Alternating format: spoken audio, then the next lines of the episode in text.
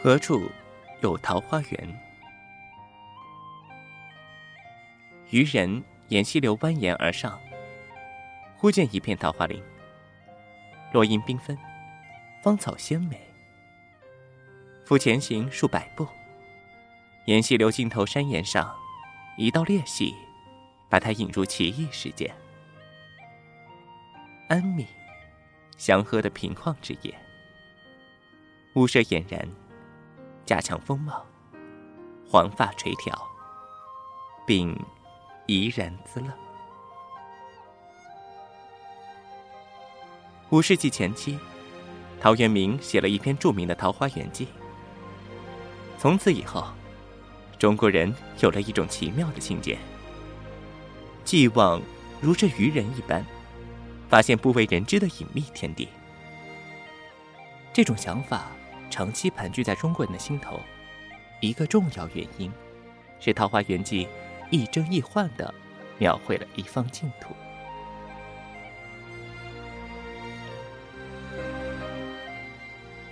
渔人走出桃花源后。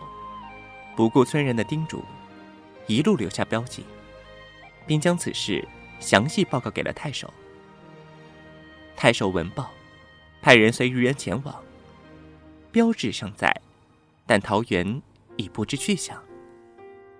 一个名叫刘子骥的人听说了这件事，也打算去找，却因病未能成行。此后，遂无问津者。《桃花源记》的结尾出人意料，因为这位刘子骥历史上确有其人。《晋书》记载，此人名叫刘之灵，字子骥，南阳人。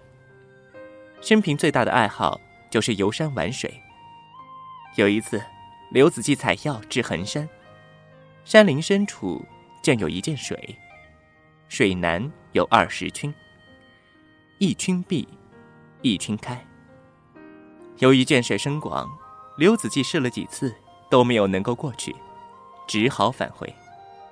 事后，刘子骥听说那二十圈中都是仙灵方药等神奇的物事，就想再去探寻一番，却再也找不到那个地方了。不需仔细推敲就能发现，刘子骥这段轶事。与《桃花源记》中渔人的经历颇有相似之处。陶渊明或许就是根据刘子骥的这段经历，创作出了《桃花源记》，又把刘子骥的名字放在了末尾，以增强文章的真实性。如果刘子骥的经历果真是《桃花源记》的原型，那么桃花源的所在似乎很明确，今湖南常德。《桃花源记》开篇写道：“晋太原中，武陵人捕鱼为业。太原是东晋孝武帝司马曜的年号。当时的武陵，即是如今湖南常德市武陵区。《晋书》称，刘子骥曾入衡山采药。衡山，即在今湖南境内。《晋书》又说，刘子骥居阳岐。”而杨岐在今湖北石首，属湖北省最南端，再往南便进入湖南常德境内。可惜，这个结论不能说服所有人。现在中国自称桃花源的所在有多处，考察这些所在，可以发现他们有一个共同点，都在南方，湖南、湖北、江西、安徽一带。但是，著名历史学家陈寅恪先生独辟蹊径，指出《桃花源记》的原型，并不在南方，而在北方。在一九三六年发表的《桃花源记旁证》一文中，陈寅恪详细论证了这个观点。魏晋之际，民不聊生，为避免战乱，百姓常常聚族而居，在想要封闭的地方筑物堡储粮。以求自保。东晋末年，参军戴延之随车骑将军刘裕自洛阳西征，撰有《西征记》两卷，其中提到了谭山户、黄天元等地名及掌故。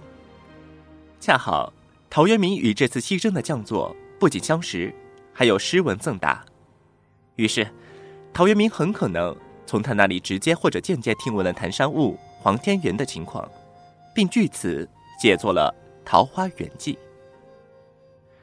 陈寅恪最后得出结论：《桃花源记》虽是寓言，但也包含了纪实的内容，其中真实原型在北方中原的洛溪地区。桃花源里的人民所避的秦乱，并非秦始皇时代的战乱，而是与东晋并存的前秦之乱。陶渊明从西征记中得到启发，又把刘子骥入山采药的故事掺入其中，并点缀以“不知有汉，无论魏晋”之语，完成了全篇。二零一零年秋意渐浓之时，我在诺林县的洛水之畔。见到的无数座雾堡，其中就包括了谭山雾。谭山并不高，但四壁孤绝，堪称险要。山顶上雾堡的痕迹早已消失。俯瞰山下，只见洛水一带依山而过，令人联想起渔人溯流而上的小溪。又在玉闪交界的地带，爬上了数百米高的黄天原，惊诧原上。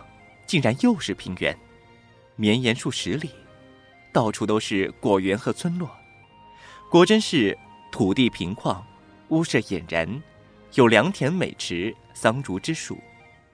恰好还遇见一位老人领着孙女在田间挖草药，脑中也冒出“黄发垂髫，并怡然自乐”的句子。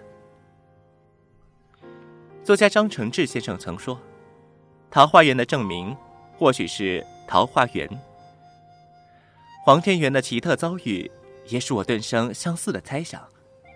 莫非桃花源不在幽闭的山中，而在高峻的黄土原上？